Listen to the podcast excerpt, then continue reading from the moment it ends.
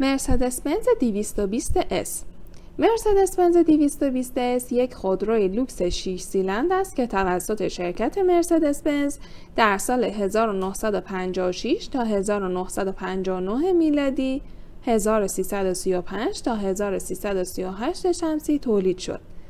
ایده اصلی تولید این مدل بر این اساس بود که مرسدس بنز متوجه شده بود بازار خودرو در آن زمان نیازمند یک خودروی ارزانتر با قابلیت سفارشی سازی است. به همین دلیل مدل 220 اس را به بازار عرضه کرد.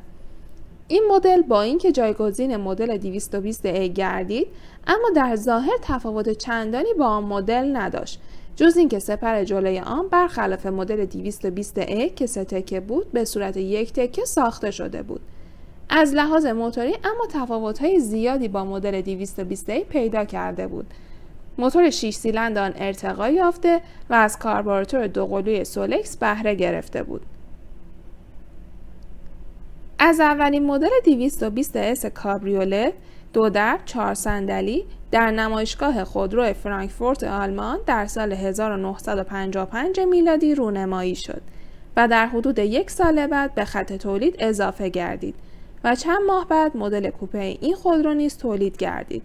برخی از مدل های کابریولت دارای صندلی های عقب تاشو بودند تا بتوانند بار بیشتری را در خود جای دهند.